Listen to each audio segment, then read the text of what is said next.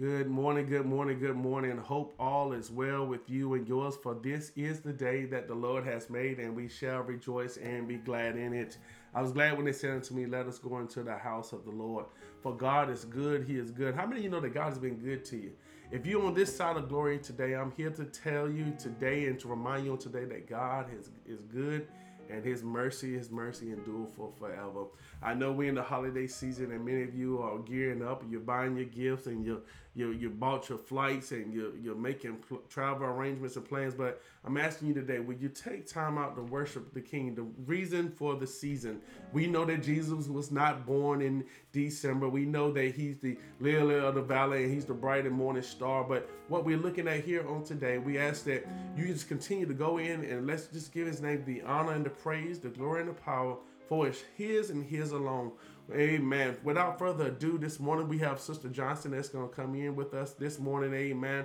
And she's going to work with us. Amen. And she's going to um, bring forth what God is um, doing um, in her life. Amen. For she's just such a talented individual, and God is just so good to us. We be- He's been better to us than we've been to ourselves. So this morning, without any further ado, let's go right over to our praise and worship service with Sister Johnson.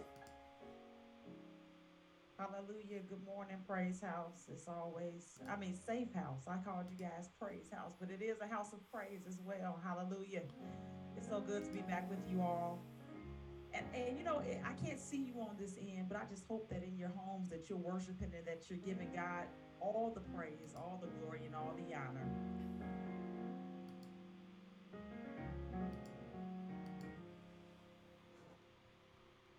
Hallelujah.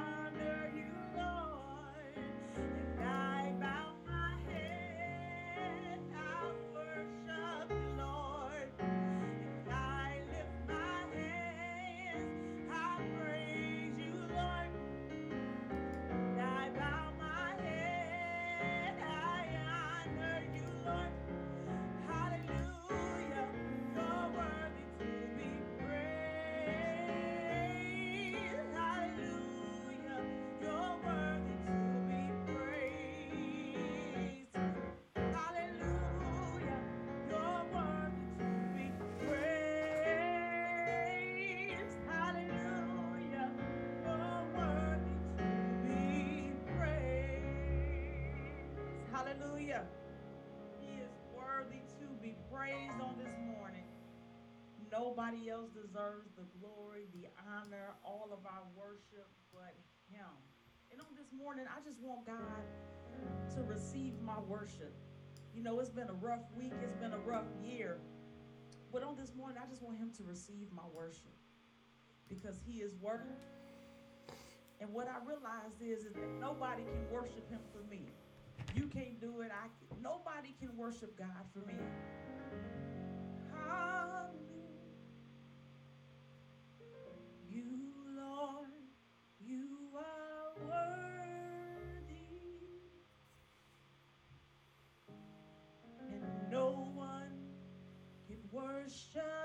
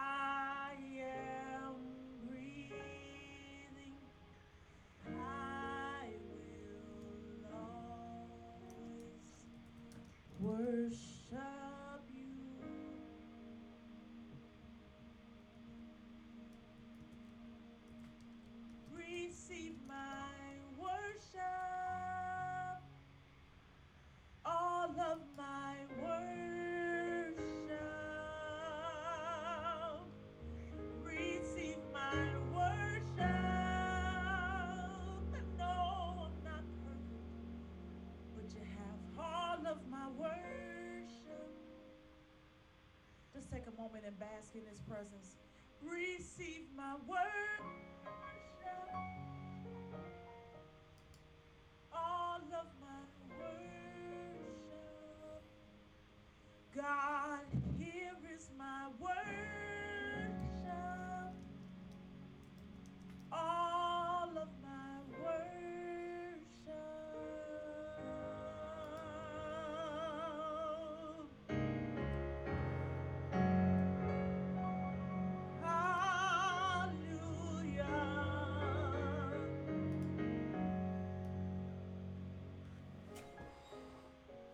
on this morning, I don't have much to give to the Lord, but what I do have is my worship.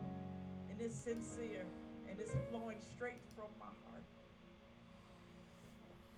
So, God, receive our worship on this morning.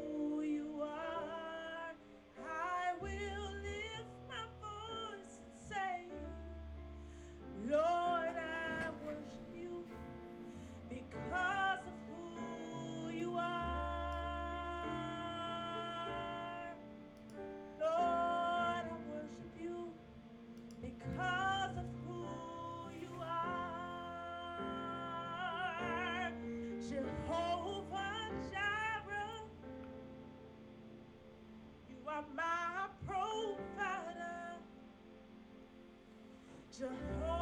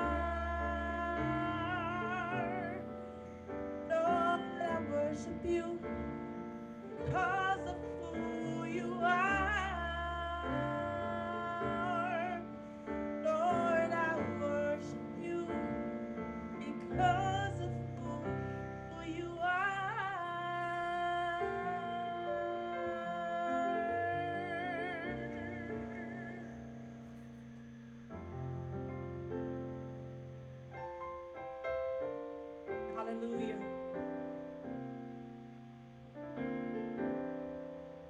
How many of you know that you are safe in the Lord's arms? No matter what you've been through this year, one thing we knew for sure was that the Lord was our shepherd and that we were safe in his arms. And there's no better hands to be in. Allstate is good, State Farm is good, but there's no better hands to be in than the hands of the Lord. Because the Lord is my shepherd, and I have everything I need. He lets me rest in the meadows and He leads me beside the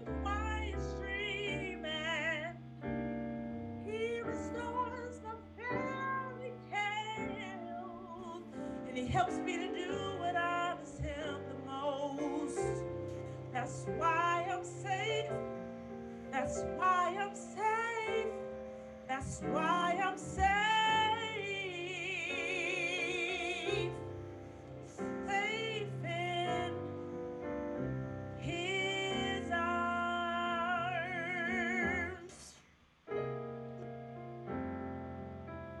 Because the Lord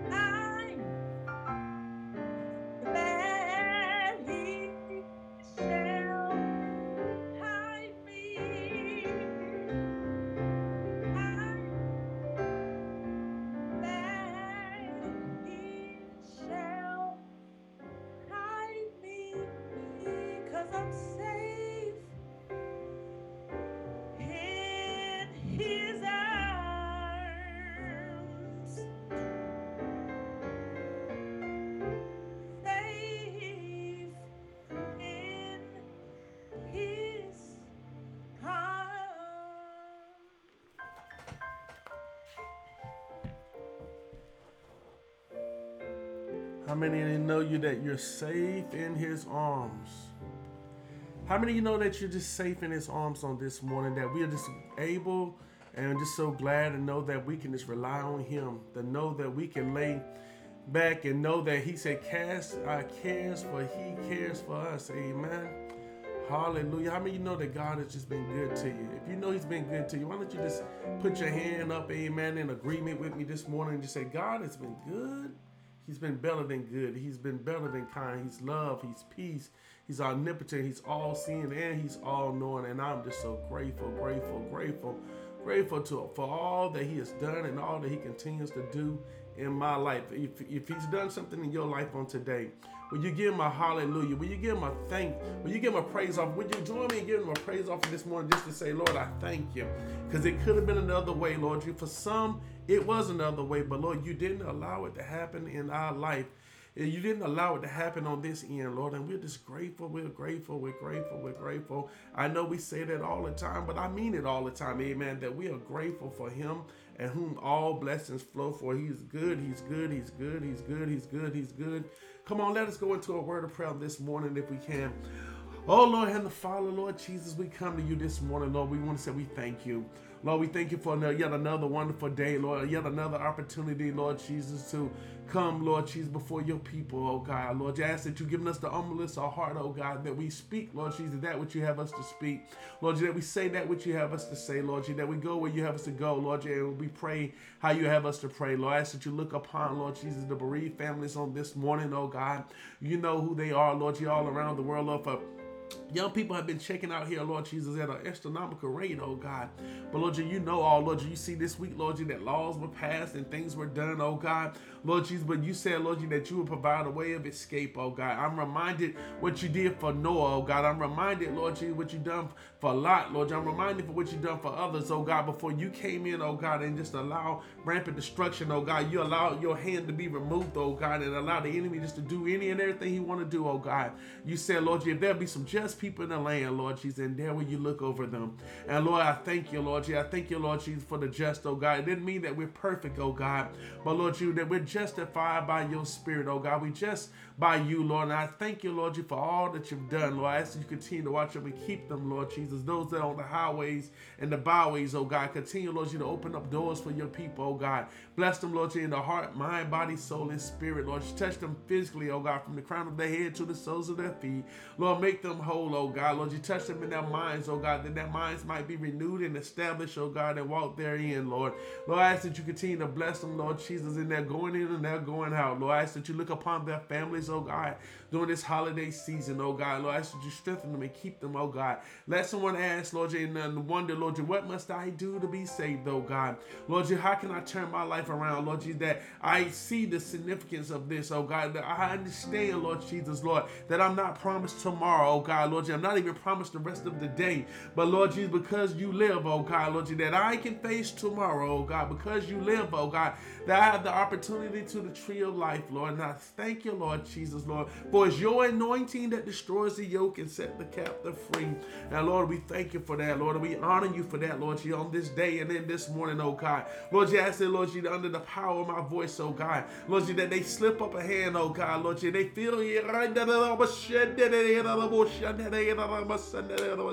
Lord, you that this is not spooky or anything, but Lord Jesus, that you are here, oh God, and that you're changing lives and that you're in the room, oh God, where they sit, oh God. You are omnipotent, you all seeing, you all knowing, you all places at all times, oh God. And you're just waiting on us, oh God. And I thank you for that, Lord, and we love you for that, Lord. And we honor you, Lord, and we give your name all the honor and all the praise, Lord. Touch each and every member of the Safe House Church. Bless them and keep them, oh God. Touch our minister of music, Sister Dominique, oh God. Continue to bless, oh God.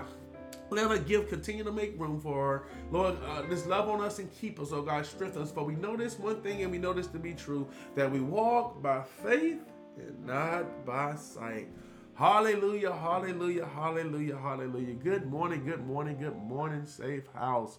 For God is good and He's worthy to be praised. I hope that this message this morning finds you well and able body. Amen. For, you know, the sun is shining outside. I know it's a little cloudy here in the city of Greensboro, but nonetheless, God is good and He's keeping us and He's keeping us alive and He's protecting us and He's watching over us. Do you not know that God said He will make your enemies your footstool, that He will force your enemies to bless you? Amen. And I'm a living witness of that. Amen. I've seen His His mercy and His grace towards me and my family. Amen. And and I know that many of you have seen your, His grace and His mercy towards many of you. Amen. And I'm just so grateful, grateful, grateful to him for whom all blessings flow. For God knows all and he sees all and he's got us, amen. And I'm just so glad that he has us, amen. How many of you know you're glad to be in his arms? As she sung this morning, that he's safe in his arms. I don't know about you, but I am glad to just be in his arms this morning. You know, yeah, we could have, you know, you could have been somewhere else. You could have been stuck out there and this you know out there. But you know what? Nonetheless that we are in his arms and i am grateful grateful grateful for one. Good morning to the safe house church. Um for those who this is your first time good morning and welcome to the safe house church. My name is dr peter ely and i have the wonderful wonderful wonderful privilege to serve as pastor of the safe house church. For god has been so good to us. He's been better to us than we have definitely been to ourselves and i am grateful grateful grateful grateful grateful I know I just say that, but I'm just grateful, grateful, grateful, grateful. Like I say, if you've been through what I've been through, if you you know what I know, Lord, and, and I know some of you know your own story that people don't believe and understand why are you still here? Why are you still worshiping? But we have the advantage for those who are of the household of faith that we have an advantage that God is with us and He's taking care of us and He leads and He directs our footsteps and our path, amen, into righteousness. And I'm grateful, grateful to um, Him for that. So if this is your first time here at the Safe House Church, um, I want to just say um, welcome to you again. here at the Safe House Church, we work off three principles that we believe God has called us to in this part of the vineyard, and we call it DEA. That's discipleship, empowerment, and accountability. Discipleship in that what we're going to teach you guys where we're going to walk with you, we're going to talk with you, and we're going to give you everything that we know, what little that we do know, amen, as we walk towards perfection. And then we're going to empower you that you're going to walk and you're going to use the gifts and the talents that God is giving you, and He's going to continue to expand and open and expose and put you in situations and, and, and things that's going to just continue to grow the gift, amen. And then we have the last piece of accountability that I'm accountable to my brothers and sisters. My brothers and sisters are uh, accountable to us, amen. And we hold each other accountable. You just can't do any and everything you want to do because you want to do it. This is the world that we live in now. If you don't like your gender, you just can change it. Oh, come on, somebody. I'm not going to go there this morning. But see, this is the kind of world that we in now. That if you want to walk up there and tell people start calling you cats, you can be called a cat. And oh man, even though you look ridiculous being called a cat, and you look ridiculous, and we all know that you're not a cat, but you know we can call you a cat. This is the world that we live in, but we live in a world of accountability that I don't choose a lot of things, but I do choose how I get to react to them. Oh, come on, somebody. I do not choose a lot of things, but I do get to choose how and when I react to them. Amen. And I'm grateful for one, for God has been good to us. Amen. And He's taking care of us, and He's keeping us alive. And I'm just grateful. Amen. Why don't you put it if you if you're just grateful to be alive this morning, let's put it in the chat. Amen. You know, here at the Safe House Church, we got about five different platforms going on here at the same time. We on Twitch, we on YouTube, we on Facebook Live, we got the live Zoom going on here. Amen. So we just got information coming from all places. But the Bible said, Go ye into all the world teaching them, Lord Jesus, about the, the goodness of Jesus. Amen. So here we are answering the Great Commission. So I don't know which platform you might watch on. You might see us on Twitter. You might see us on Instagram. But we're doing our best to what to answer that call and go into all platforms. So if you're there this morning, just I want you to say, just just give God a praise, Amen. Just type in a praise, Amen. And as I've been telling you all, this is the as we prepare, as we um, go to the conclusion of the year of the double harvest, that we're walking towards Rehoboth. Rehoboth meaning that God makes room for us, amen. That He's make room, amen. How many you know that God is making room for you? Like this year, He's giving you more than you probably ever had, amen. I, mean, I know for certain I've had more right now than I've ever had when we talk about physically, financially, socially, whatever. That God is what He's giving the double, you know, the double harvest, amen. And with that double harvest, then what He had to do, what for us to be able to contain that harvest that He's given us to be able to give to somebody else, then we have to what he has to make room for us amen. And in 2023 we believe that he is making room amen. I see somebody got it this morning that he is making room he is making room he is making room he is making room amen. And i don't know what he's going to do and how he's exactly how he's going to do but i do know it you know he's going to answer his um he's going to be faithful to his call. He's going to be faithful to what he said that he's going to do amen and he's going to follow through on that and I'm grateful for one. Amen. Amen. Amen. Bless you, Jordan family. Amen. Amen. They got the assignment. Amen. Bless you, bless you, bless you. For God has just been so good to us. So this morning, I um I know we in the Christmas season and people got things going. And next week, I ask that you all solicit your prayers for me. You know, as again, my gift has made, you know, personally, my gift has made room for me. God has opened up the door, and I'll be traveling. Uh, Sister Sherelle, I'm coming to Texas this week. I'll be there. I can't wait to um, meet. It's been a long time since I've been to Texas. It's been a long time. I bet I haven't been to Houston in over 20 years. Amen. So I'm going down to Houston on this week. Amen. And hopefully, uh, me and Sister Sherelle, it's been a while since I've seen you, Sister.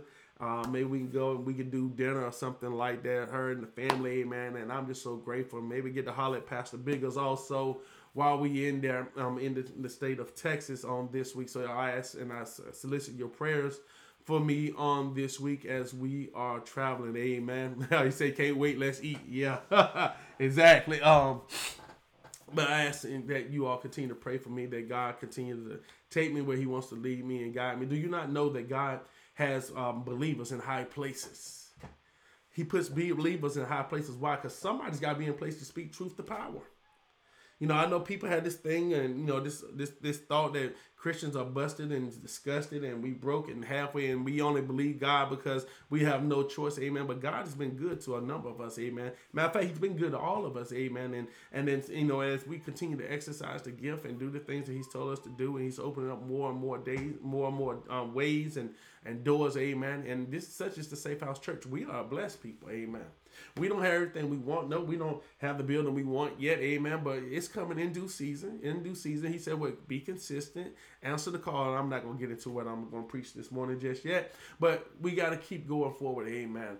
And I, I just pray, amen. I know many of you are doing, you know, awesome, amen. God is opening your doors in your business, amen. I know last week was out there with my wife and her business was just flourishing. Now she's doing work all over the place. People calling her, you know, I told her, I said, girl, you didn't turn into a glitter bomb, amen. She got, you know, we call it Jesus glitter all over her face and stuff. But, you know, God is opening up doors, amen. And, you know, the gift is making room. And I know I've heard many of you others, that, amen, that God is um just opening up, you know, doors for you. And we're just grateful, grateful, grateful. And I know, but at the same time, there's another group of people who are just, you know, in, in turmoil and, and, and things are going on in their life. And, and this is the thing. If we live long enough that it, what the Bible says, it rains on the just as well as the unjust. And none of us are immune for these things. Amen. I ask that you keep my mother-in-law in your prayers that she lost her um her uncle well he didn't lose nobody he transitioned we know where he is amen but he's he passed on to be with the Lord on this week. Amen. So, like I said, I'm not immune for death either. Amen. That things happen on our end also.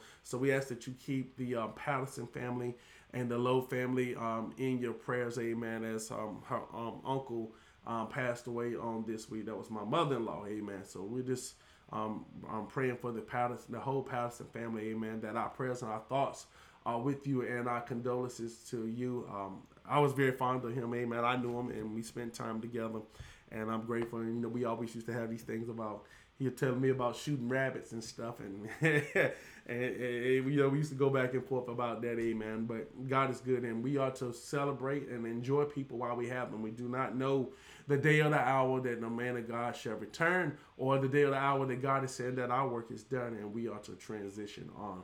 So, nonetheless, um, please keep um, our family in your prayers as we go forward. Amen. How many of you ready for the word on today? The word, the word, the word, the word. The Bible said that faith come by hearing and hearing by the word of God. So watch this. Faith is not something that you see. You know, I got this, and I think Myron Golden said it best in that faith is not something that you see. And yeah, it never dawned on me until I looked at it. It's like most of the time in our faith we get to the point we start seeing things and when things don't look the way that we thought they should look if things don't look like they're going to work out if things don't look the way that they go this is why the bible said that we walk by faith and not by sight because i see a thing then just because i see a thing don't mean that i'm projecting it well Remember that our sight, and you heard me talk about it before, that our sight is actually what more of a representation of our mind and our brain's ability to interpret the things in the light, that the, the reflection of the light and the cones in our eyes of what we see. Amen. So, but really, you know, we know that you see from the back of your head. Amen. Oh, come on, somebody. This is science, right? You know, you can, like I said, this is Googleable. Amen. So, that we actually see from you know that and our mind interprets these things so what the more you've seen the more you can understand but see, the thing here's the problem. We have not seen it all. I've not seen it all. You have not seen it all. And because we have not seen it all, there's no way that we can sit out and we can declare and we can go forth and say, you know what? I know it all and I got it all under control. No, because I have not seen it all. You know, I was telling, you know, Sister Johnson this morning as we was talking, amen, that I was telling her that you know the more that I understand, you know, we was talking about all these things that we done. We was talking about the gift making room for her. And, you know, she was with um Minister um, um uh, Marvin Winans and them, and she was playing at church. I, I don't know if y'all know that, like I said, that the, but our minister of music, um Dominique is uh, a world renowned organist. Amen. And y'all can see. I mean, she's playing for my piano there, you know, obviously at the home. But she, you know, she can she can get it with some of the best of them, amen. And she was out this week and she was with Marvin Winans and out playing for them and at their churches and all this kind of stuff. And we were talking about how the gift will make you know room for you, amen. And all that you know that you really don't know anything. And I was telling I said what I understand and I get is the more that I know, the more I realize what I really don't know and how much I really don't understand because I see so many other people who are just as gifted and who may just be as, as talented and who may in some instances be more talented than I am. And they and I ask myself often is what's the difference between this person and this person? And a lot of times it's just what one thing god's favor on our life amen. And god's call on our life amen. And that's serving him and him rebuking the enemy for our sake. It's the same as that story um, goes with the family like well if this one was raised by this one and this one and they were raised by the same people why did one go this way and that way at the end of the day that god calls but what we have to answer the phone Amen. That God calls, but we have to answer the call. Amen. And as we answer that call on today, I'm grateful for all that He's done. And um, all the Safe House members, I mean, all the members here at the Safe House Church. I think, for all as I know, everybody's doing well and everybody's hanging in there. Remember, we still have our prayer services. Um, that is Monday, um, Monday through um, Friday at 6 a.m. Again, Monday through Friday at 6 a.m. We do still have our prayer services. Amen. I ask that you come on in and just pray with us for a little while. We only have 30 minutes. Amen. First thing in the morning. Amen. Um, I'm talking to God and setting up the agenda for the day for Him to keep us, protect us, and, and watch over us. Amen. So there is a word from the Lord on today that I want to share with you on this morning.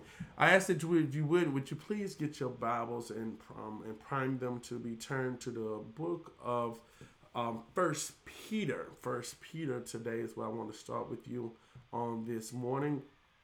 First Peter, and that is First Peter, the fifth chapter.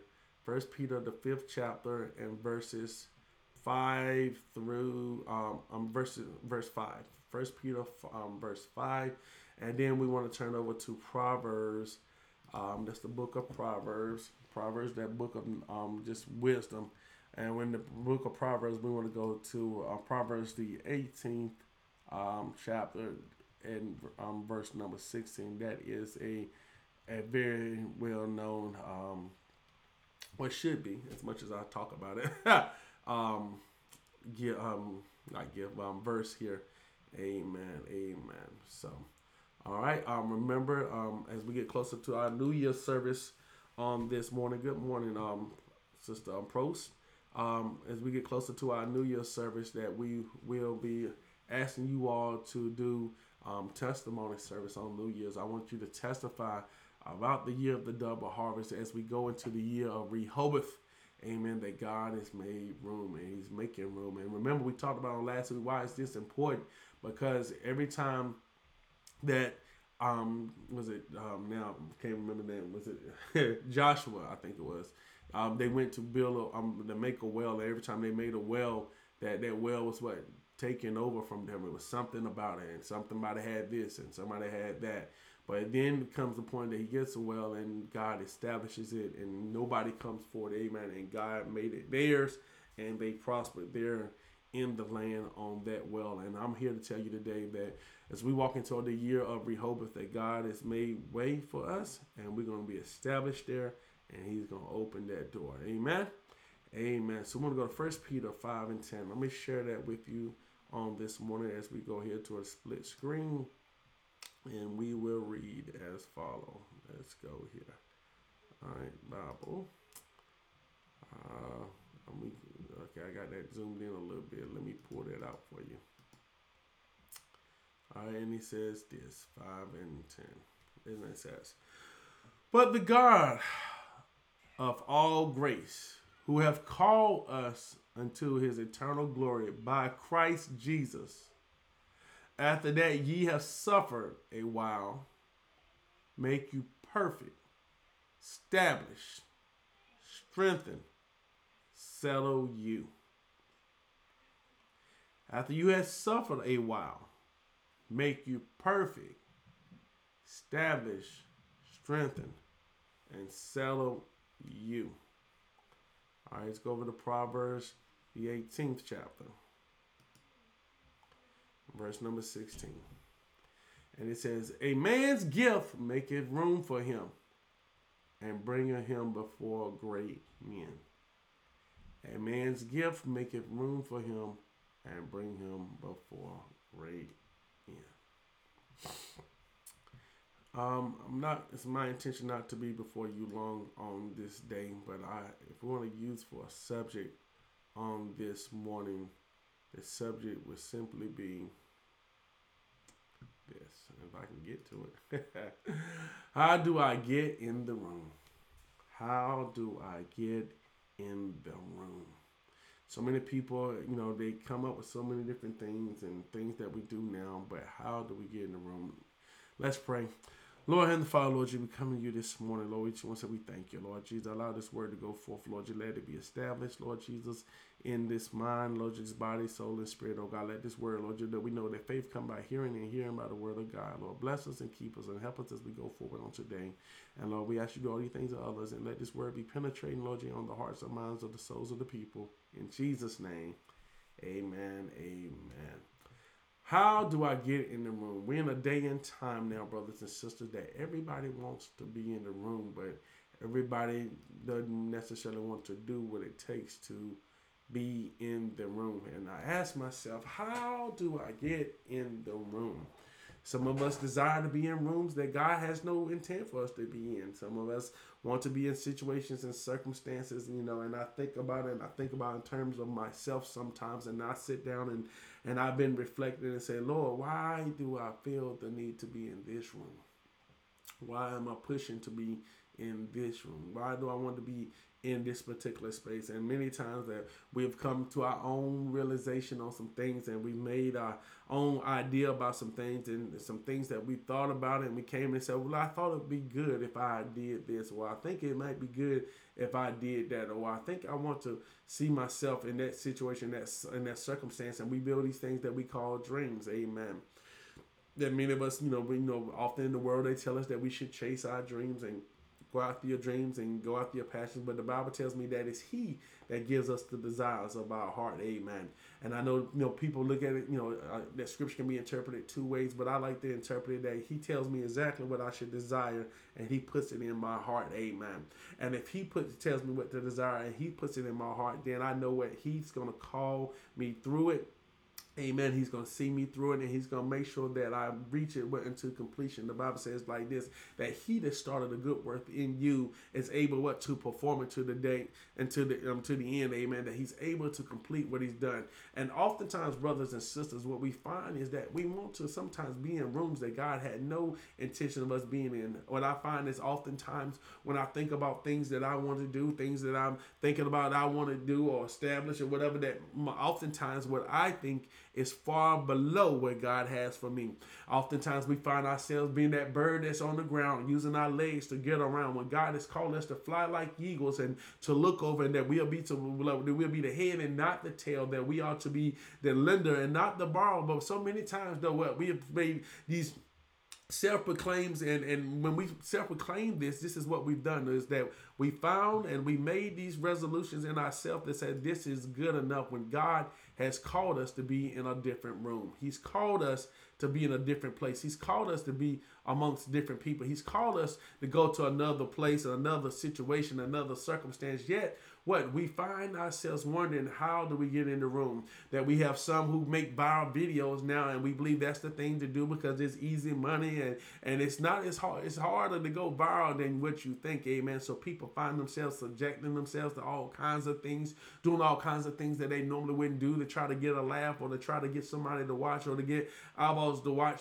whatever they trying to do whether it's good or bad or silly. But it is trying to what? To make themselves in a place instead of what? Using the gifts and the talents that God has given them, that God has already given us the blueprint, brothers and sisters, on how we get to the next level.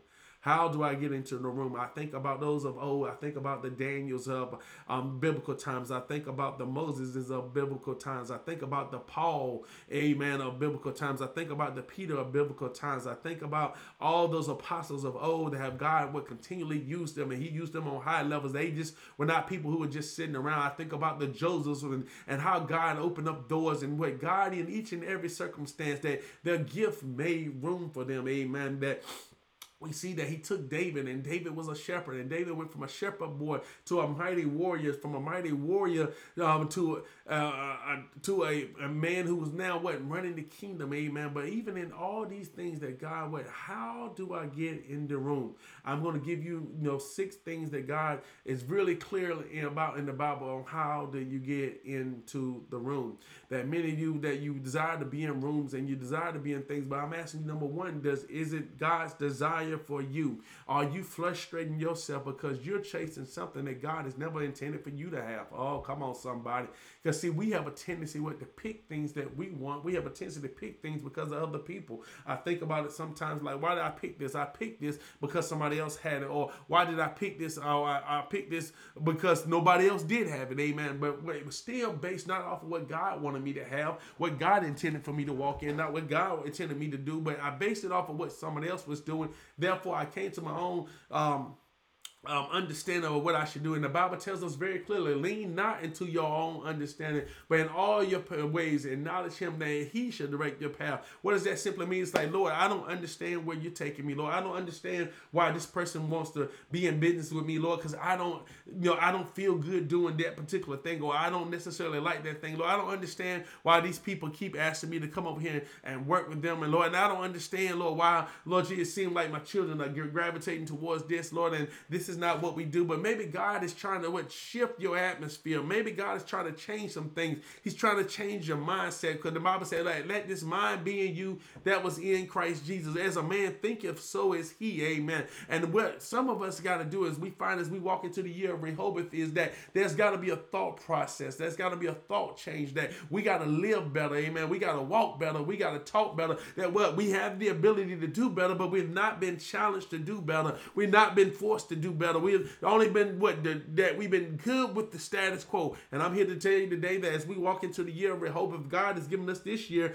as the year of the double harvest, so I know that you have more than enough, that it's already in you. But now He's calling us to go to the next level. That what we are to take these things and we are to expand them into the open spaces that God has already given us the territory. He's already told us that it's ours. But now it's what we got to do. What we got to answer the call.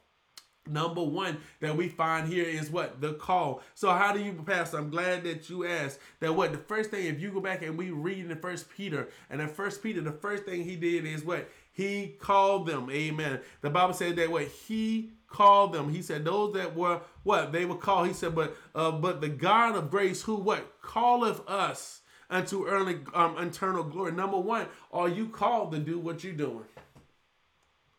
Are you called to do what you're doing? Are you just doing it because you're just doing it? Are you doing it because you know you feel like you're great at it? But look, if you're not called to do what you're doing, amen, then you're wasting. You you you you might be doing okay, but you're not reaching your full potential.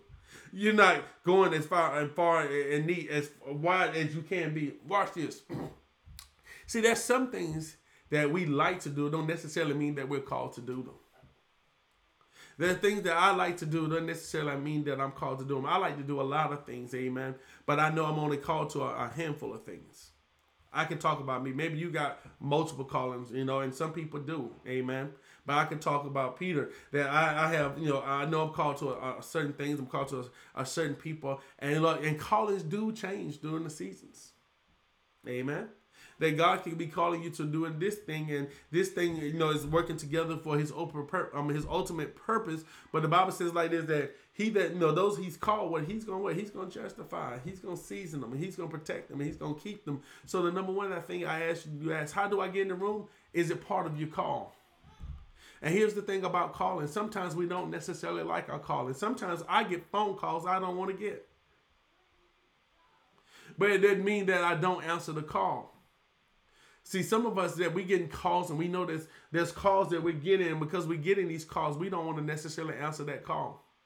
Because like it's not something that we like to do. It's not something that we we, we want to be a part of. It's, it's not something that we, we think is viable because we got our eyes on that really, really shiny coin. When God has a whole uh, a whole bag of coins over here for you on the other side. But you're called, you, but you're you're stuck on this because this is what everybody else has done. This is what everybody else you know tells you you should do. This is where you've been subjected to walking before. And because what is familiar to you that you continue to go do the familiar part. But you know, I remember there was a poem by the name by Robert Frost that said, "Taking the path that was less traveled." Amen. And yes, the path that's less traveled sometimes they come with some brows, it comes with some stickers, and it comes with you being a trailblazer. But I'm here at the end of the day to tell you that you'll be all the better if you'll answer the call. That you will take the path that's less traveled. See, some of you, what God wants to do with you, you know, for you to get in the room, you got to do something different. Those before you didn't get in the room. But God has called you to be in the room. And because he's called you to be in the room, then the way he has laid out a way, the Bible says like that, that you know the steps are a good man or what they are ordered. So I'm here to tell you today that your steps are ordered, but you gotta be called. Amen. Are you answering the call? And just because he's called doesn't mean that you're answering. Amen. That God has called a number of people. He said, many what? Watch this, many are called, but few are chosen. See, just because you, you get called don't mean that you follow through on everything. See, I can give you the blueprint to say, okay, this is the blueprint for you to make $10 million. And I can give it to you for free, and almost nobody will follow it. Do you see what I'm saying?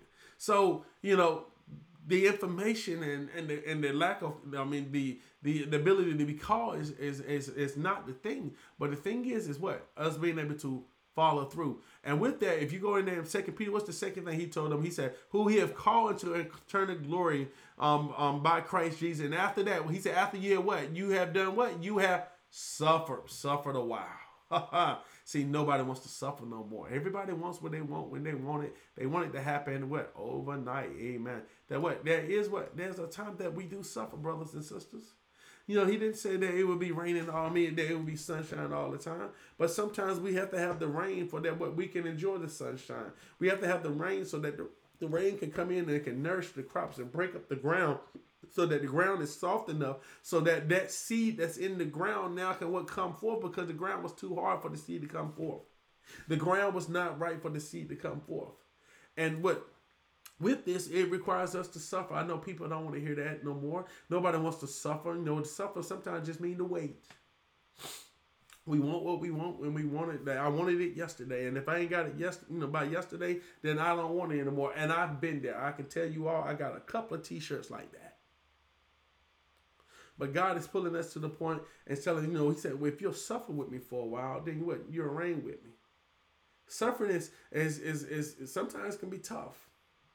Some of us, you know, we look at things. Some of us, you know, suffer in our body, and we got situations in our families, and sometimes in our marriages, in our job situations. But I'm here to tell you today that God is faithful. So He told them, "What if you will suffer with me?" Mm-hmm. He said, "Those who will suffer with me for a while." That what? So this way is what? Part of this way is suffering. Part of this way is that what? We wait and nobody wants to suffer. But that's what? Even when you get called there's a timing that god has a divine timing for everything. And you know if your gift is going to make room for you there's got to be a time that your gift is needed. And see, you got to think about this thing in two different ways. Like when we talk about, you know, we often talk about the scripture, like I said, Proverbs 18, that my gift will make room for me. Why, why does the gift make room for you? Because it gives you access because they need what you want. I mean, what you have. And because they need what you have, what they do is they make way for you even though they didn't want you there. Did y'all catch that? They make way for you. Why? Because their need is greater than their pride. Their need is greater than than than something. See, this is one thing I've learned. You know, you all know for a while I used to sell, you know, I still do sell insurance, and I have my own little insurance agency. And one of the things that I was I'm worried about when I first got out that you know in this area sometimes there can be some real racial racial tension, amen, and especially with the older you know the older people. And I thought that here I am, this young black guy who's trying to be an agent that's gonna have all these people's information. Are they gonna treat me well? Do they they gonna allow me to help them? And sometimes I did run into some situations where people took advantage of me and they took my information and they went and they did whatever else they wanted to do with it. But you know what? For the most part, what I did find is that when people need help they don't care what you look like. If I'm dying there on the ground from a heart attack, I don't care what you look like. You can be purple, you can be green, amen. I hope that you're doing your pumps and you're giving me oxygen and keeping me until where I get established or until I get, you know, stable or whatever the case may be. And I hope that never happens, amen. But if it does, I don't care. And the truth of the matter is, many of you don't care. Is that if this person can help me, if they can open up the door, they can do this. I, I am all for it. And so many times, brothers and sisters, we miss, uh, uh, you know, our blessing that God has called us. Because what sometimes we we we in situations and circumstances that what that our gift make room for us, and God wants us to do things, but we don't feel qualified. If He called you, the Bible said, those He called, He qualifies. So, how did He qualify you? Through suffering.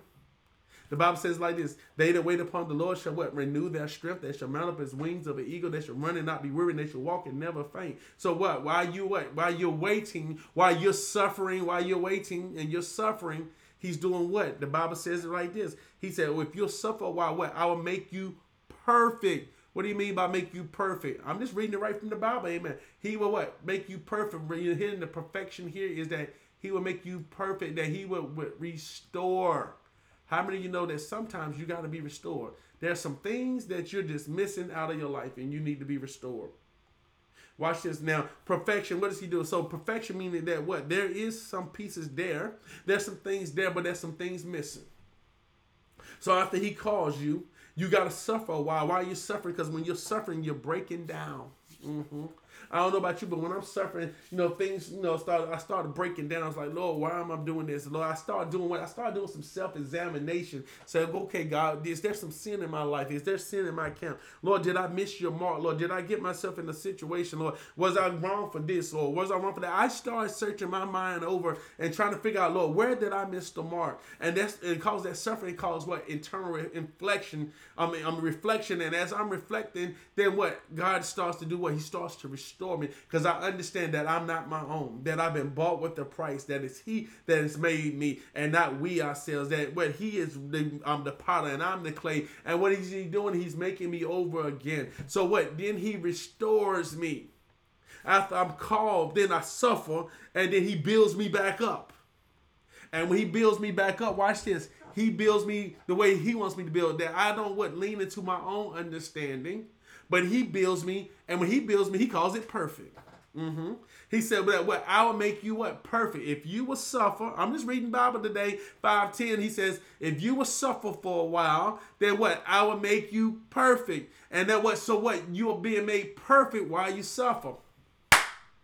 Come on, I know this is not a shout you and run you over the church message, but this is some message for somebody to be prepared for their year of Rehoboth. That what? That he wants to what? That you have been called and you've been suffering for a while, but in this suffering, what is he doing? He's giving you new things and you're learning new stuff and you're understanding, you're being exposed to different things and, and financing, you're being exposed to things over here and, and, and understanding this and working with people and understanding how people are and how they do business and all. So yes, you may be down for the moment, but while you're down for the moment, what is he doing? He's restoring you towards perfection. And as he restores you towards perfection, then what we need to embrace it because what the call is not mine, the call is his. And I'm not my own. I've been bought with the price. And since I've been bought with a price, then my job is what? To suffer and know that what restoration is coming. That he will restore. Now the Bible said after what you suffer for a while, that what he would, would make perfect, and then after he would make perfect, then what he would do, he said that what he would what strengthen. So why does he this? We strengthen next. Why is the strengthen come after this? I am glad that you asked, because see, once you have a thing, you think about the Bible talks about him being the potter, and that we are the clay. And if you ever seen a potter on a potter's wheel, as he's turning that wheel, that clay is what in a in in in, in a point that it can be manipulated, it can be shaped, it can be molded. But then it has to come to a, a point with the clay that the clay has to what go through curation. It has to be cured. And what I mean by cured, that what? What happens is that the clay is dried to a point that what? Now it becomes hardened. Oh, come on, somebody. That it becomes hardened. And what God does is once He gets us to perfection and He works to restore us and puts us where He wants us to be, because what we'll be perfect for that call. Doesn't mean that I'm a perfect person. Doesn't mean that I always get it right, but I'll be perfect for the room that He's about to call me into. Why? Because I need to be perfect. Just like He called Moses into a room that Moses was perfect for that room. Yes, Moses had a stuttering problem. Yes, Moses had this and he had that, but Moses was perfect for the room that God has called him into. And I'm here to tell you today, brothers and sisters, that you will be perfect for the room that God has called you into. So that what you got to be careful to make sure that you ain't calling yourselves into this room, but that He has called you into this room. Because if He called you into this room, you're gonna be what? You're gonna go into the room and you're not gonna say nothing because you got to suffer a while. You got to understand the room. You got to read the room. You got to understand what's going on in the room. You got to understand when you can say what you can say and say what needs to be said. That God, God has put you in the room to be able to speak to the room. But there is a time and season for you to be able to speak to the room. That what there's a point of what perfection and things that are going in on you, and that He's continuing to massage you, and then what in that He strengthened you. Uh huh. So what I mean by that, I, I give you a case in point. I never forget when I first got onto the board, and when I was onto this on this on this board, um, when I first walked into the room, I got the call. they called me. They said, "Well, will you be on this board?" And I was like, I, I, I don't know. But then they had me wait a while. In fact, I waited almost a year before I got on that board. And then when I got on that board and I started to understand what I did is I shut my mouth in the room because I knew I didn't know anything. I didn't want them to know that I didn't know anything. But what I, at the same time, I didn't know that many of them didn't know a whole lot. Amen. But you don't know. Amen. So I was there in the room and I was trying to read the room and I was trying to understand and, and understand, you know, why I was there and why God had opened that door for me. And as I was there, then I started to get in committees and I started to work and I started to work with other people and they started to teach me things and I started to understand things and I started to understand the things that I didn't understand. Amen. So one thing that's you know that's powerful is one for one to know the things that they don't understand. So while I was in the room, I was understanding the things that I didn't understand. So I could ask questions and I can ask questions offline and I can ask questions intelligently and I can ask questions in different atmosphere. Why? Because I was working towards perfection and God was strengthening me and, and He was restoring me and He was putting me in a place where a position that where one day I might be heard. See, to to be heard, you you got to hear somebody else. Amen.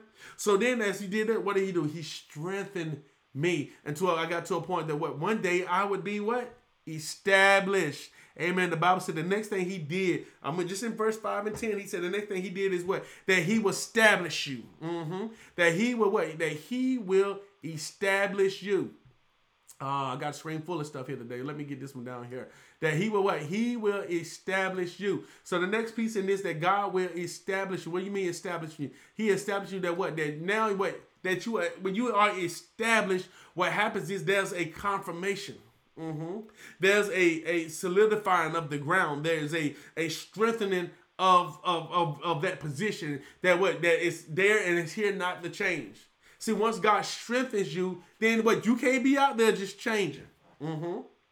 See, once I got to a certain point, that people kind of understood, okay, now he's starting to establish who he is. He's starting to establish this authority that under my administration, people expected certain things. And why? Because I was starting to establish who I was and how I treated people and how I worked with people and, and how, you know, my reputation would be and how I would like things and all this. So there was establishment. I'll never forget when I was like a department chair, you know, I had my admin that I spent the first month or two treating her, um, of, of tr- not treating her, but training her of how I like things done and how I would like to receive my paperwork or how I would like to have this or, or how I would like to calls or how I would like to interact with students and all these kind of things. Why? Because I knew which things would work best for me, which times were good for me. I knew which times and times I had things that I had to do. So what God will work to what establish you here at the Safe House Church. God has been what still working to establish us here in the Greensboro area. We know that we've been called. We've been suffering for a while, and through this pandemic and through the last two or three years, that God has been working us into perfection. Many of you read your Bible more now than you ever read. Many of you pray way more than you ever prayed. Some of you now you at the point that you pray every single day. If it's only on her on her, on the the corporate prayer call with us, amen. But that's what that's growth, amen. Because you what you could have chose to stay in the bed. You could have chose to get that extra 30 minutes. You could have chose to roll over. Many of you now you're tired more consistently than you ever tired before. And God has blessed you and He's continued to open up the doors. He's continued to make ways for you. But now it's to the next level. Now He's starting to strengthen you that you can stand on your own two feet. That if I miss a Sunday or two, that you're gonna be okay. You're not gonna jump off the deep end, amen. That you're gonna be still safe. If Pastor decided to make a bed in hell, it's not gonna mean that you're gonna go and make your bed in hell. Because now what you are strengthened, and now God has gotten to the point that He's establishing who you are in the earth, and now your call is starting to make room for you. Why? Because now I know what I need to get and what you're good for.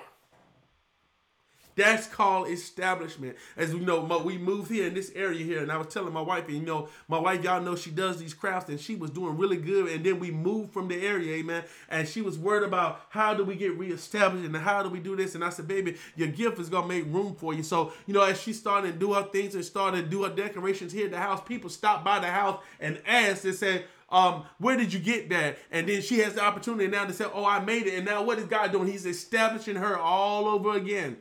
Y'all see what I'm saying? What you do will establish you. Watch this. And here's the thing about what you do. Sometimes it ain't always got to be something that you like to do. I remember as children that my mom would tell us to come over here and say, look, you need to go over here and would call us and say, well, come over here and maybe wash these dishes or come over here and clean this room. Watch this. My mom called. It was not something that I wanted to do, but it was something that I needed to do. See, sometimes in your calling, God is even in that call establishing a call inside of a call. That calls sometimes can be nested, and that He's calling you to this so He can make you perfect for this. See, I firmly believe that you know me spending the time that God put me on that board was for me to be able to see how big business runs. So what that I can bring it back here to the Safe House Church, amen. And the Safe House Church has already been better because of my time on the board. It was not just about me being on the board, but I understood some things about real estate. I understood some things about big business. I understood some things about stocks, and I understood some things about how to do business and how to go to the banks and how to get money and how to ask for certain things and and which what the what language to use and when to go and how to approach this, how to approach them and, and what God is using all these things for the establishment of the kingdom. So now that I've learned these things, then what? Now He's brought me in this atmosphere, Amen. And we did good work over there, but now it's it's about kingdom work. So now I take those things that I learned, all those degrees I got, all these degrees that you got. God is taking all these things and what, therefore, the establishment of the kingdom. What is it that you do when you're established? So just because, you know, I, I knew people, you know, I know some people who are barbers, like just because they cut hair and they cut hair well didn't mean that's what they necessarily wanted to do. Because they had a desire, but then God had a desire for us. That their gift made room for them to make money this way. See, me at heart, I like to think, really at my heart, I think I might be an entrepreneur. But God has given me this gift to teach.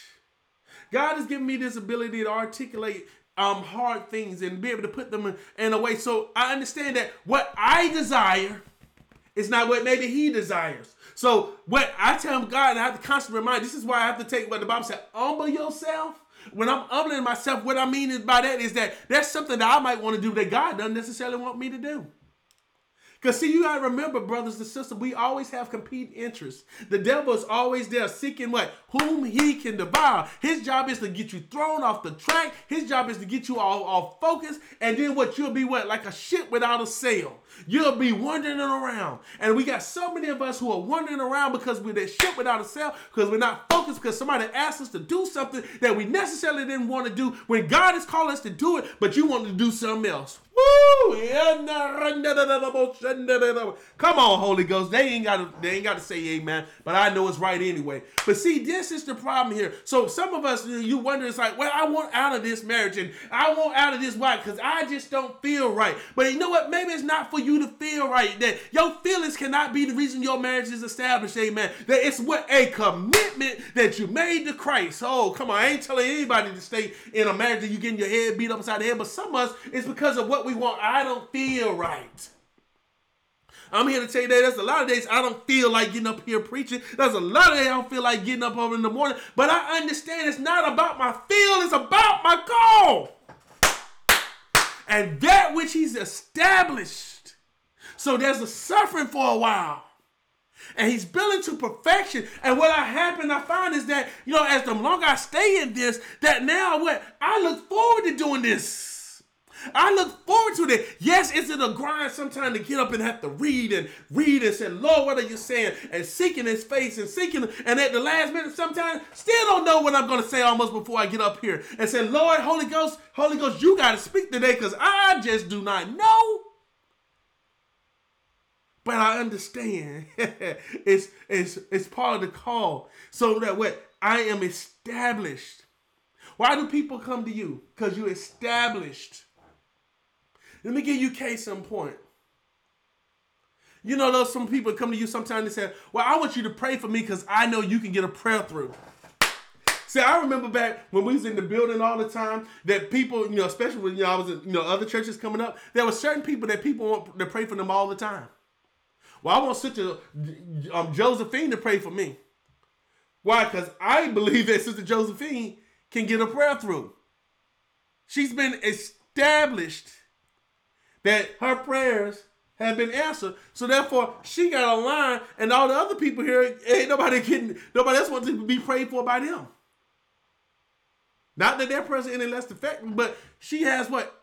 It been established. And because she's been established, then watch this. People have confidence. Not in just her, but confidence what God would do through her. And when I'm telling you that God said what in the word right here, he said that what he will establish you. That what people know what you do. And you know what what you do is what's to get you in the room. Last piece here, and I'm to be quiet, and I'm to go on and take my seat or take my couch or whatever the case may be. The last piece I want to bring to you today is consistency. The Bible says this, and I just got this straight out of the Word of God, y'all. First Peter 5 and 10. It says that what? After you have what? Suffered a while, I will make you perfect. I will establish you. I will strengthen you. And what? I will settle you. Settle means consistent. How many of you are consistent in your gifting? How many of you are consistent in what you do? See, I know I can get on the prayer call in the morning because I know somebody's going to be there because y'all are consistent, and I appreciate that. I know when we get here and we go forward that way, I can depend on certain ones for certain things. Why? Because they have established themselves and they've shown themselves to be consistent. And therefore, what? Consistency eases worry. Consistency eases worry. If I know this is my wife's thing and she consistent, like I, I don't even worry about Felicia's work. I know it's gonna be consistently good because that's what she is.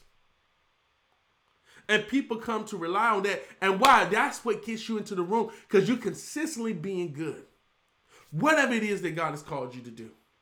Whether it's your, on your job that you consistently answer the phone better than anybody else. If it's if it's in your house that you consistently cook this chicken better than anybody else. That we all have something that we can, can consistently do better than anybody else. Because once he has established you, now it's your job to what? To do it consistently. So that what if I find you that you always doing it good. Mm-hmm. Now, consistent doesn't mean perfection. Consistent don't mean that I always get it right. But consistent does mean this. It means that I've got it right a lot more times than I've got it wrong.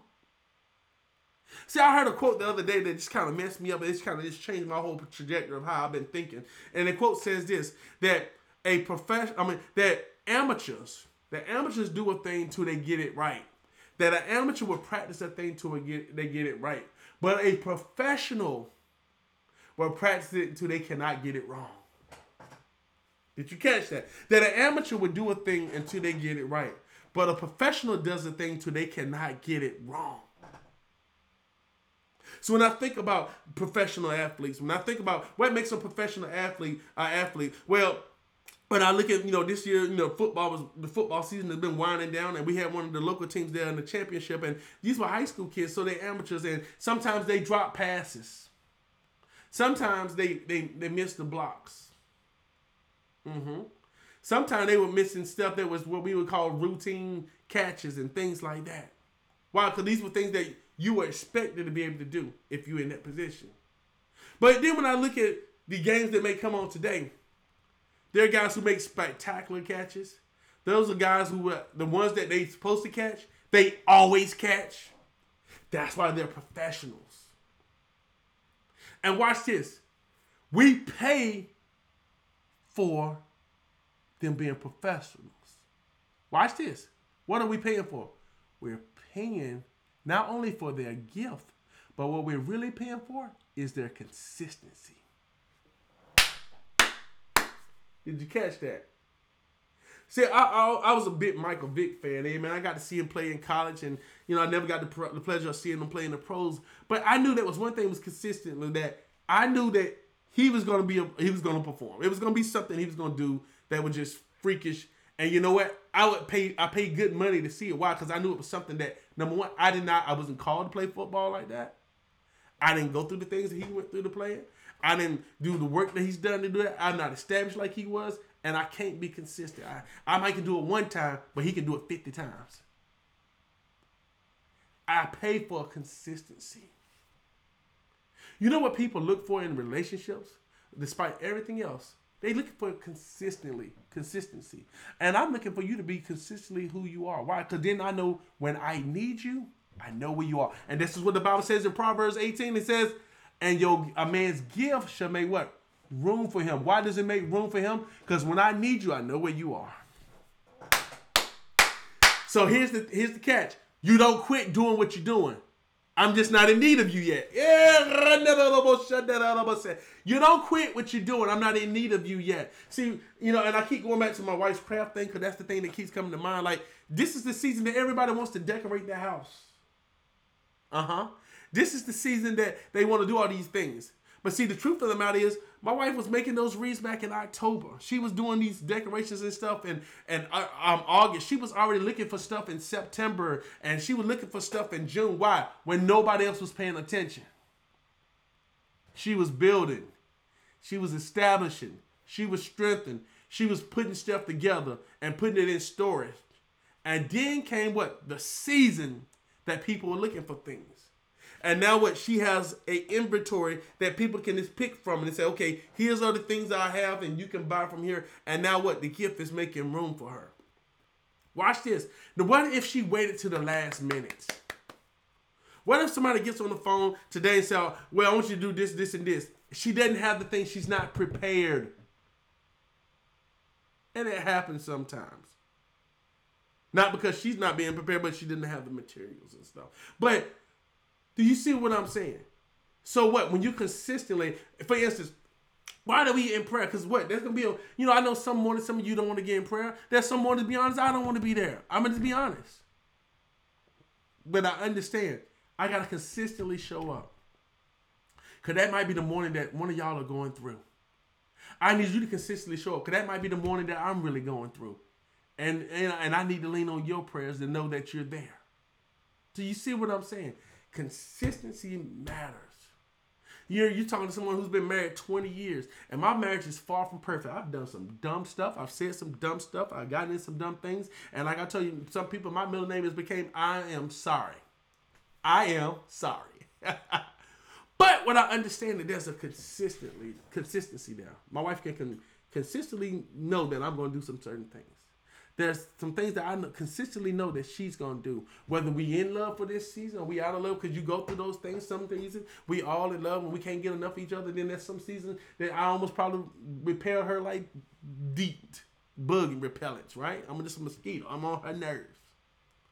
And that's such as life because what we're human, we're growing and we're changing and, and our bodies are moving. We got moods and we got feelings and we got all these other things and stuff that bothers us but that consistency. And one thing about Christ, Christ has always been for us, he's been consistent. Even when you have not been consistent, even when you want to throw in the towel, he's always been consistent. And all he's saying, how do you get into the room? Be consistent. That's what gets you in the room. Consistently do what you do. And maybe they don't need it today. Maybe they don't need it tomorrow. Maybe they don't need it in this five years. But if you consistently do what you do, the Bible said, what? In due season. In due season. So people ask sometimes, I know they wonder, why have y'all just given up? We being consistent. If anything, you can determine this ministry is going to be consistent. May not be the biggest. I'm definitely not the best preacher. I'm definitely not the best singer. But I'm going to be consistent. I'm gonna be. I know I was called. I'm gonna, you know, I suffer like everybody else. I'm working on the gift. I'm working on perfecting the gift. He's already established us, and he's continuing what to open up more doors for us here in this area. And all he's asking us to do is what? Be consistent. So I ask you today, examine your life. Where have you not been consistent at? You want to get in the door? You want to get in the room? Be consistent in something. Be consistent in that which He's called you to do. I might call you to wash the dishes. You might not like washing the dishes, but that's what I asked you to do. So I want you to be the best dishwasher you can be. But see, what you don't understand is why, Miss Daniel, is when I got you out there painting that fence, I'm teaching you some things. See, I love that movie, The Karate Kid, because there's so many life lessons in there. It was more than just a movie. It was, it was, it was, it was a sermon. Wax on, wax off. Oh, you got me out here cleaning your car. You just want me to clean all your cars. You got me out here painting your fence. You just got me doing busy work. Mm-hmm. That's you. But you do it and you consistently do it. And I've seen God in my life take me from glory to glory to glory to glory. Even to the things now. Even what God is now uh, called me to go do in Texas. And what he's opening up the door for me to do in Texas. What they asked me to do, I learned how to do almost 20 years ago. But it took 20 years to perfect it. Mm. Woo! Come on, I hope that inspired somebody right there. It's taken 20 years to perfect it. It's taken 20 years for it to be established. And all I gotta do is consistently do it. I've been doing it for 20 years. And watch this. Then God takes that and he just takes you to another level. So remember, if any of you watch that movie, you know what happens? He starts complaining, and that's how we are. Well, Lord, well, he did this. You ain't taught me how to throw not one punch, blah, blah, blah. And he's telling him, like, look, your best offense is your defense. Because if you don't get hit, you can stand to, to fight some more. And then he starts throwing punches at him. And all of a sudden, now what? He finds himself protecting himself and using skills that he didn't even know he possessed. He learned that while he was suffering. All right? And then once he saw that, what did he do? All of a sudden now he wants to be he wants to perfect it and become established and then walk in consistency. All God wants us to do is consistently live right, consistently live a holy life. He knows that we miss the mark sometimes. That's why he said, My grace is sufficient. You're not listening to a perfect man. I, I need his grace more than anybody else. But what you are listening to is one who's consistent. I'm here, you're here. And that consistency. Let if we talking in Bible terms, what does that mean? Faithfulness. How many of you are faithful to the call? Ask yourself today, is there a re, can you have a recommitment in your life to be faithful? He said what? I call you to be faithful over a few things, and I'll make you ruler over what? Many. God is looking for faithfulness. Will you be consistent and do what I called you to do, even when you didn't want to do it? When you go over there and you cut the grass when even when you don't want to do it. When you go over there and you wash the dish, I know that you got greatness inside of you. I know that he's called you to do this. I know he's called you to do that. And I think about it terms now that now we've been pastoring for a couple of you know, a few years now. And I think about the things that I used to do. I think about when I was doing Bible study and want nobody showing up. It prepared me for this when sometimes people didn't show up to church. I think about the times I was studying and I was trying to understand, and it helps me what now to prepare for sermons.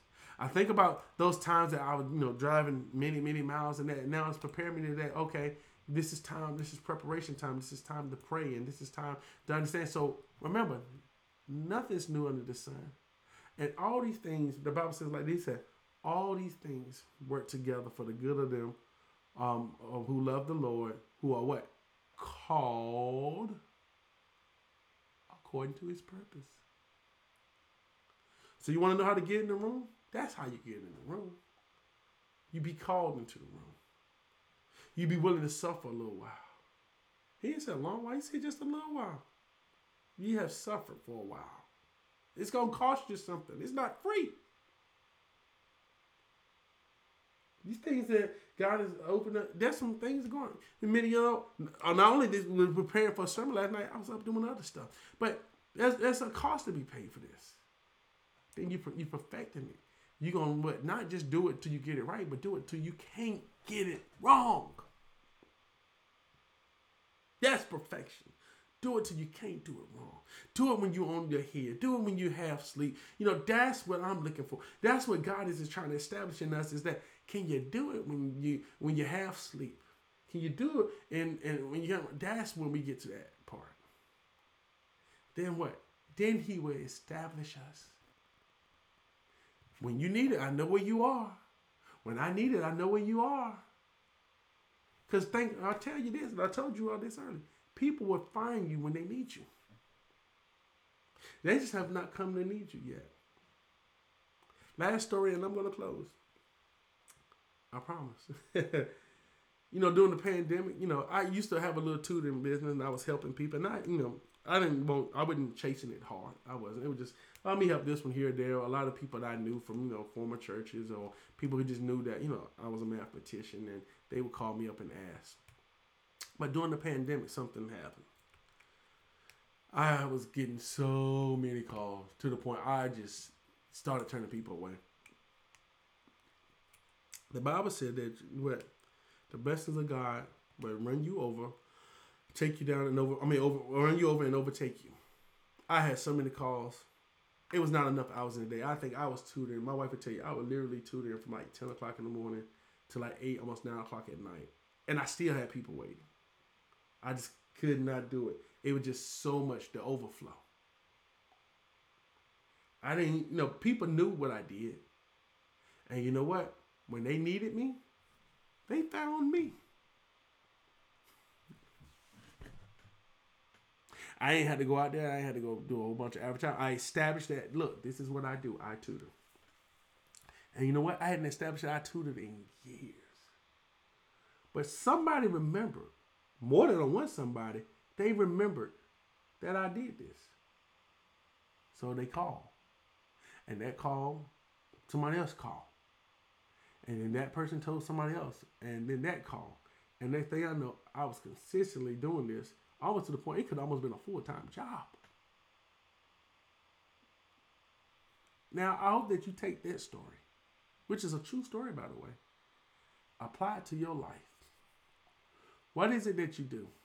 And to be honest, me being, I'm not, you know, I, know I'm called to be a mathematician. There's no question about that. But tutoring is not my favorite thing to do. It's probably one of my least favorite things to do, to be honest. Because it's reasons hard. Why? Because I don't know what you don't know. It's like you asking me to come into the spot and fix you in an hour. That's very tough to do. Because usually you have a lot more issues than just that. So it can be tough unless there's what a consistent relationship. You know, but I don't mean to go down that tangent. But it can be tough. But this is what I'm called to do, so I do it. I perfected it. I'm get every time I do it, I get better at it. And then what? I'm begin becoming more established, and I'm consistently there. So last thing I'm gonna ask you to do, and I'm done. And I'll tell you I was gonna close, and I am. I want you to write down these six things. Write them down. Put them in your journal. I want you to meditate them all, all meditate on. Meditate on them all week. First Peter let me put the let me put the scripture back up here. First Peter five and ten. That's where they came from. I don't make stuff up. I just put whatever God gives us. It come right out the Bible. See if I put it right there for you. There you go. First Peter five and ten. He says this, and I'll leave you with this. But the God of all grace, who have called us unto eternal glory by Christ Jesus after that, ye have, you know, you were called unto glory, and his eternal glory by Christ Jesus. After that, ye have suffered a while, for a little bit, that he will make you perfect, he will restore, he will establish, mm-hmm, he will strengthen, mm-hmm, and he will settle you, make you consistent. God bless you all. I love you all. I hope that this message has been a blessing to you. I hope that you took heed. I gave you a million dollar formula today. No, not a million, a billion dollar formula. Every business that you can see, every business that you know has followed this. Do they do what they do? They had to work, go through some things in the beginning. They worked out the bugs. They got better at it. Now you know who they are, and what? Now they're consistent. If I want a if I want a cheeseburger, I know I'm going to McDonald's. Cause they told me that the Golden Arches got the, got the best fries. They've established themselves as that. Never have a, a working ice cream machine, but they got some good fries, right? And we know that. So if I want them, I go there. If I want a chicken sandwich, y'all know you flood Chick fil A. You know who they are. I remember when Chick fil A was, oh my God, was just that little place in the mall. Some of y'all remember? Now look at them now. They up there and they rivaling McDonald's and they only open six days a week. Consistency, consistently make that great chicken sandwich. Are y'all getting this this morning? I don't see anybody saying anything, but I hope that you're getting this. They can just open six days a week and make the money they need. And I know folk be mad that they're not open on Sunday. But they said, well, we do well enough that we don't have to be open. Think about look how bold that is. We do well enough that we're gonna make sure we show God respect and we're not even gonna open on Sunday and yet they have lines. I've not all around the block, everywhere you go, consistently. And that's what God is going to do for you and I. God bless you all. I love you all. I hope that this message has been a blessing to you on today. The call, suffer, perfection, strengthen, establish, consistency. He's got your back. First Peter 5 and 10. Would you be so kind if the Lord has put on your heart to bless us in tithe and offering?